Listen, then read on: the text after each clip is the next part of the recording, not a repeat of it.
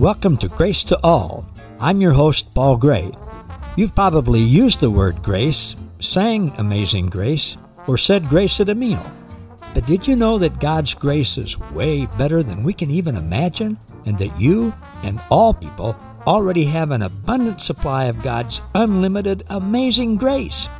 Today we're going to hear the truth about God's amazing grace to all people. So sit back, relax, and prepare to be inspired and awakened to the amazing treasures that you already possess. This is truth that you can handle.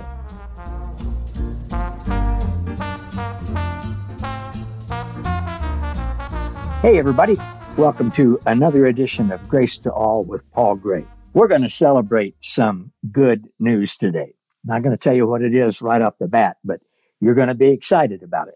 And it's not the traditional good news that you've come to expect from these podcasts. I've been talking to you about the world's doctrinal system of darkness. And I'm going to tell you something about that today that is going to blow your mind. I didn't realize it till I just I learned about it this week.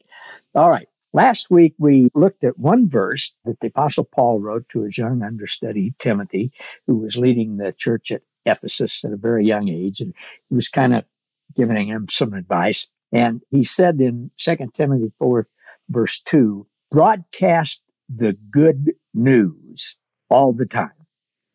Well, what actually is the good news that we broadcast? Now, this is not the good news we're going to celebrate, but it's important to know this. Mike Popovich, my friend who many of you also listen to, likes to keep things simple. He's a graduate of the Air Force Academy. He's an aeronautical engineer. But when it comes to spiritual things and other things, he likes to keep it really simple. And he says, here's what I tell folks these days. God is love, and he's always loved you and always been in you. That's it. That's the good news. That's really all you need to know. And I agree with him, but I get paid by the word. Not really. But I've added just a little bit to that. Here's what I like to share with people today, and I'm going to tell you as we go along who it's good to share these things with. I mean, it's good to share it with everybody, but where we have the most impact. Here are the basics for me. What I start when somebody asks me, what do I believe? I say, well, God is not like you may have thought or been taught. It's all good news. God is totally good, pure goodness. Anything you hear about God that's not good is simply not true. God has always loved you, loves you now, and will always love you. God's love is unconditional, no limits or conditions. You've never been separated from God. God has always been in you. You never had to be, quote, saved, unquote. Jesus, quote, saved you from being afraid that you weren't saved or had to do the right thing to get saved. God is pure light with no trace of darkness. Anything dark that you hear about God is not true. God's grace made you forever right with God before you were born. That's true no matter what you think, believe, or do. It's amazing grace. God is always for you. God is always working out all things, even your screw-ups, for good. That's it. That's what we broadcast. It took me maybe 3 minutes to say that, maybe a little bit less. And then we have the opportunity, after we broadcast that good news to people, to say, do you have any questions? Any of those things that you might want to talk about? Again, that comes from 2 Timothy 4, verse 2. Broadcast this good news on every occasion. All right. Of course, we want our friends to, and our relatives, whoever, to know that good news and to be set free from the world's doctrinal system of darkness. And we need to be aware of what their response may be.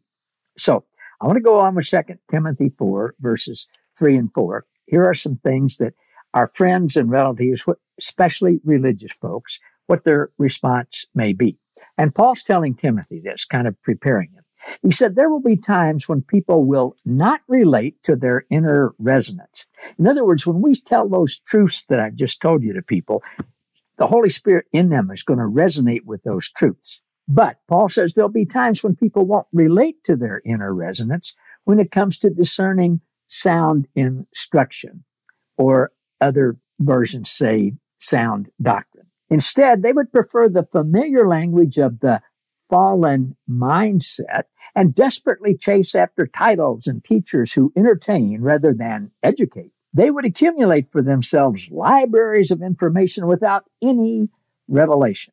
I used to have volumes of books about doctrines, libraries of information without any revelation. He goes on to say, our minds are redeemed to engage with the resonance of our inner witness. When we hear these things that are true, the Holy Spirit inside of us resonates to our inner witness.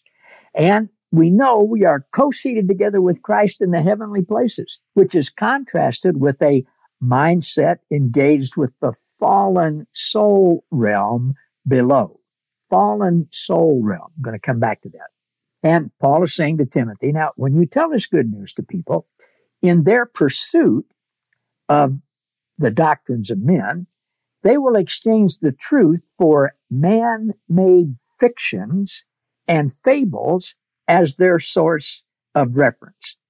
That's the doctrinal system of darkness. Now, when we share the good news with people who've been ensconced in the doctrinal systems of darkness, where I was for the first 63 or 4 years of my life, it's very hard for people to, even when it resonates that it's true in them, it's very hard for them to let go of that doctrinal system of darkness. So knowing that religious folks are going to be resistant, what then?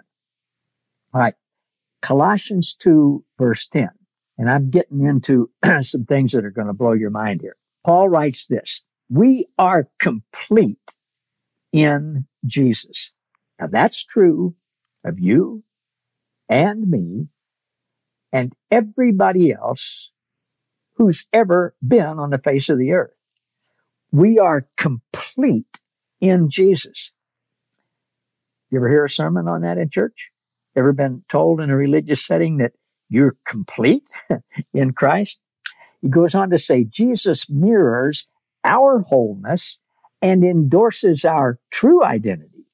He is, I am in us. God packaged completeness in I am mirrored in you. Paul goes on to say, the days are over when our lives were dictated to under the rule of the law of performance and an inferior identity. Now, that's what the world's doctrinal system of darkness is all about. The rule of the law of performance and inferior identity. Now, here's something I found this week that blew my mind, and it's going to blow yours too. I'm sure you've heard of the doctrine of original sin. You may not have heard it called that, but you have heard, and if you've been in church, you grew up knowing that everybody was born in sin. We were born with a sin nature. It's called the doctrine of original sin. Here's what blew my mind when I found out this week. And I got this from some teaching by Kay Fairchild, great teacher. And I didn't just take her word for it. I looked it up. I researched it and I studied it. Do you know where the doctrine of original sin came from? The fact that we were born in sin, all of us. You know where that doctrine came from? It came from one man named Augustine, who was the bishop at a place called Hippo. He lived in the 300s and the 400s, and he died in 430 AD. He lived in the 4th and 5th centuries after Jesus came to earth. He was a bishop in the Roman Catholic Church. He came up with the doctrine of original sin in the 5th century. Now, do you know what that means? That means in the entire Old Testament time, and of course this is true in Old Testament scripture, in the entire Old Testament time, there was no doctrine of original sin. They didn't believe that. It wasn't a doctrine. It wasn't even a concept. In Jesus' lifetime and in the lifetime of the first church, for the first almost 400 years of the Christian church, there was no doctrine, no belief in original sin. That did not exist until the 5th century. Isn't that amazing? Huh. Now, here's another doctrine that I've taught you about before that Augustine came up with. Again, a bishop in the Catholic Church, lived from 360-something to 430. Here's another doctrine he came up with that we've just found out about fairly recently because it's been hidden until now, but we have documents that prove it now. He came up with the doctrine of reserve. I've taught you that before. He knew there was no hell and there was no eternal conscious torment. He knew that. And the other early church leaders all knew that too. But he came up with that doctrine. The doctrine of reserve is we're going to tell people there is a place of eternal conscious torment where God, an angry God, will punish you forever if you sin, if you don't get things right, if you don't repent and actually pay the church penance, and even more penance, repentance, for your sins. Now, he did that. We don't know for sure. We believe he did that partly out of a good motive, wanting to have something that he could use in his teaching and preaching and that the whole church could use to force people to behave well out of fear. He also did it, we know, in part to raise money for the church to pay his salary, others' salaries, and build big cathedrals and to build up the massive amount of wealth that the Catholic Church still has to this day. And they called it the doctrine of reserve because only the elite priestly class, they were literate, but most hardly anybody else was literate. They would hold the truth in reserve and they wouldn't tell the mass of the people. And they even did their sermons and things in Latin, in large part to keep people from understanding what the real truth was. That continued until my lifetime, until just a couple of decades ago. Now, of course, they knew the truth. Well, after some decades or a couple of centuries, nobody was still alive who knew that truth. It was hidden. It was kept in church documents. So after a couple of 100 years after Augustine, the rank and file priests and bishops and cardinals, pope, whoever, they didn't know about the doctrine of reserve. They had all been taught it was true. It was real. So those are two awful doctrines, the world's doctrinal system of darkness that came from Augustine. Now, Augustine got some other things right, but those two things he really, really butchered. So just want you to know today that when we tell the good news to people, most of them are going to believe in the doctrine of eternal conscious torment. Most religious people are. And most of them are going to believe in the doctrine of original sin. Neither are true. They're part of the world's doctrinal system of darkness. All right. Paul goes on to say, I'm going to repeat that last sentence. The days are over where our lives were dictated to under the rule of the law of performance and an inferior identity. It's not about who I used to be or who I'm striving to become. We are celebrating I am in us. We're celebrating today. Any teaching, Paul says, that leaves one with a sense of lack and imperfection rather than completeness is a distraction from the truth. Jesus is the author and finisher of faith's capacity within us to mirror and celebrate completeness. We can tell people, hey, you are complete. As far as God's concerned, you are complete. He goes on to say, you were in Christ when he died, which means that his death is your true circumcision. This is not hypothetical. This is the real deal. Thus, sin's authority in the human body was stripped of its control over you. Sin has no control over you unless you choose to give it control. In the same parallel, your co-circumcision in his death, your co-burial and joint resurrection is now demonstrated in baptism. Baptism doesn't get you saved. It demonstrates who you already are and that you've come to understand that. Your co-inclusion in Christ is what God's faith knew when he powerfully raised Jesus from the dead. You were once spiritually dead, as confirmed in your constant failure of being bound to a lifestyle ruled by the distorted desires of the flesh. But now God made you alive together with him and thus graciously restored our innocence and dignity, having forgiven us all of our shortcomings. We talk about the grace restoration team that we're part of. God made you alive together with Christ and thus graciously, by his grace, restored your mindset so that you know you are innocent and you have infinite divine dignity. And you know that God has forgiven you every shortfalling. Wow. Jesus' body nailed to the cross, verse 14, hung there as a document of mankind's gift. In dying our death, he canceled the detailed handwritten record which testified against us. That's the law. That's the 10 commandments, the 630-some commandments of Moses, and the 2,000 extra commandments that the Pharisees brought about in the world's doctrinal system of darkness. It's all canceled and blotted out. Every stain on our conscience, reminding us of the sense of failure and guilt, was fully blotted out. All right, and verse 15. In Christ dying mankind's death, he diffused every possible claim of accusation against the human race, and thus made a public spectacle of every rule and authority in God's brilliant triumph demonstrated in him. The voice of the cross will never be silenced.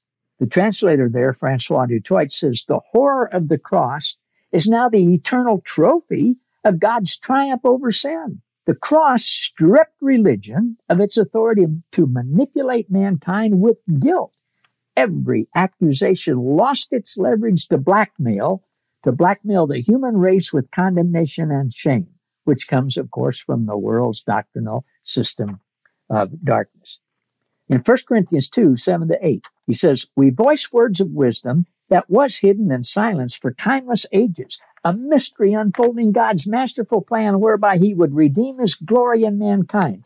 Neither the politicians nor the theologians of the day had a clue about this mystery of mankind's association in Christ. If they did, they would never have crucified the Lord, whose death redeemed our glory. Back to verse 16 in Colossians 2. Do not let anyone, therefore, no religious institution, church, religious organization, group of people, family, friends, do not let anyone bring a restriction to your freedom by reviving religious rules and regulations pertaining to eating and drinking and Jewish festivals and new moon, a Sabbath. All of those have come to an end in Christ. Their relevance only served to remind of the promise of Christ on an annual, monthly, and weekly basis. They carried the promise like a placenta would hold the unborn child, but it became obsolete as soon as the child was born. Those things were only prophetic shadows. Christ is the substance. Verse 18. A religious mentality of voluntary humility and obsession with pious observances of celestial beings will bring you no further reward. So don't let anyone who tries to act as an umpire of your devotion insist on his own opinion, confined to a mind inflated by the sensational and spooky. His so-called visions are just a puff of hot air. In his judgment, he fails to correctly interpret the legal implication of the cross. The Message translated this way. Don't tolerate people who try to run your life, ordering you to bow and scrape in order to improve your standing before God, insisting that you join their obsession with angels and visions, that they're a lot of hot air. That's all they are. All right. 3 or 4 more verses. Verse 19, Colossians 2. Such religious jargon, the doctrinal system of the world's darkness, such religious jargon is completely out of rhythm with the head, Christ.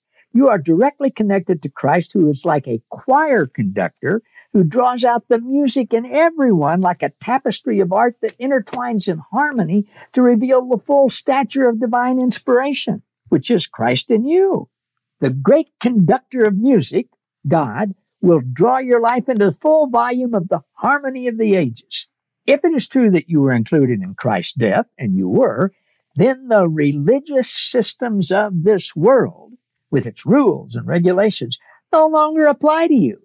What further relevance would there be for you to continue to live under the influence of mankind's doctrine and ideas? Things like, don't associate with this one, don't taste that, don't touch this, don't even touch this with your finger, don't drink that.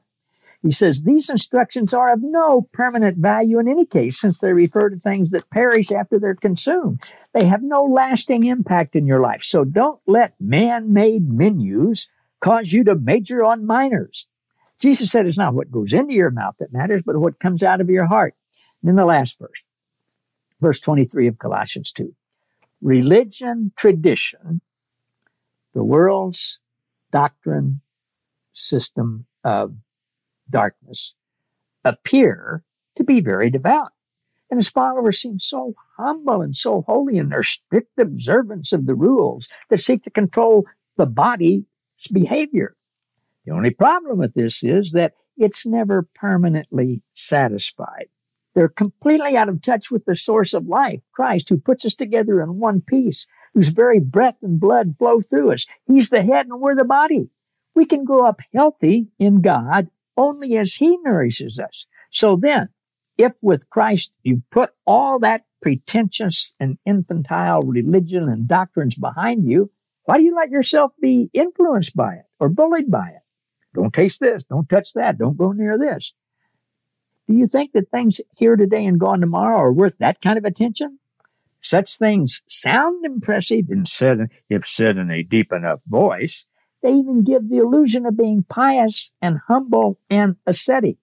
You see what he's saying there, don't you?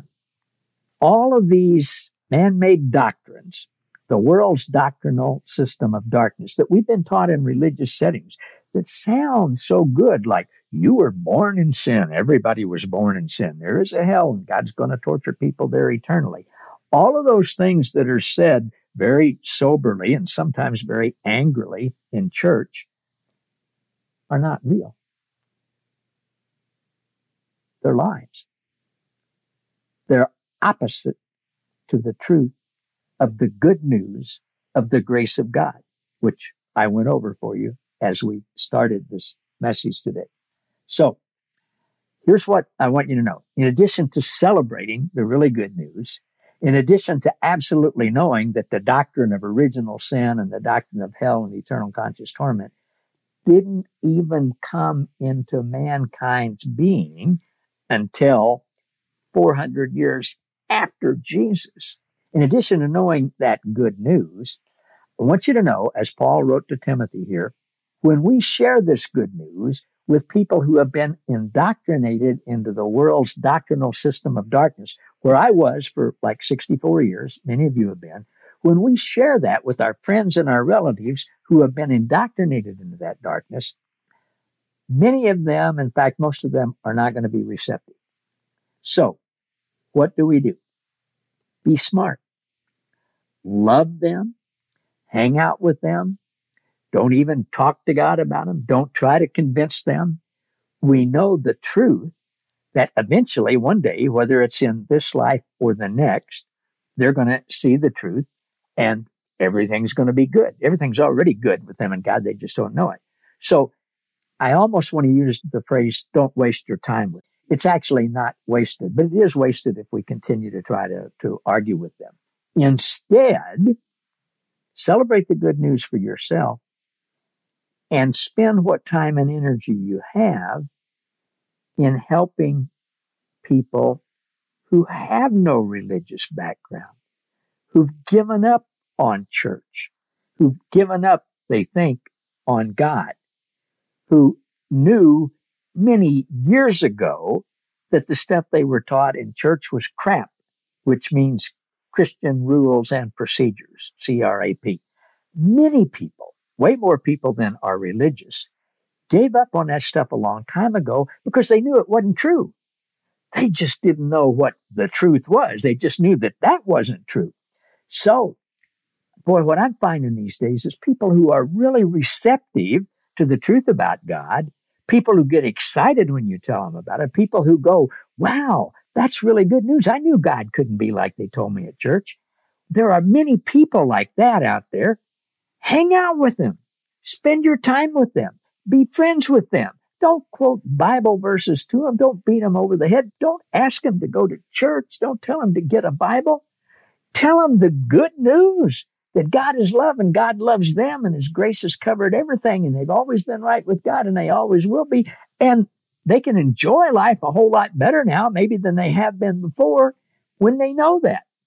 Hope this is good news for you guys. It is for me, and I'm celebrating. So thank you guys for being here. Thanks for being with me on another edition of Grace to All with Paul Gray. I'll see you all next time. Love you all. Thank you for listening to Grace to All. For more about us, how we can serve you, and our special guest, please visit www.gracewithpaulgray.com. Don't forget to subscribe to the podcast so that you never miss an episode, and to join our Facebook group, Grace to All, where you'll be inspired and awakened to more truth that you can handle.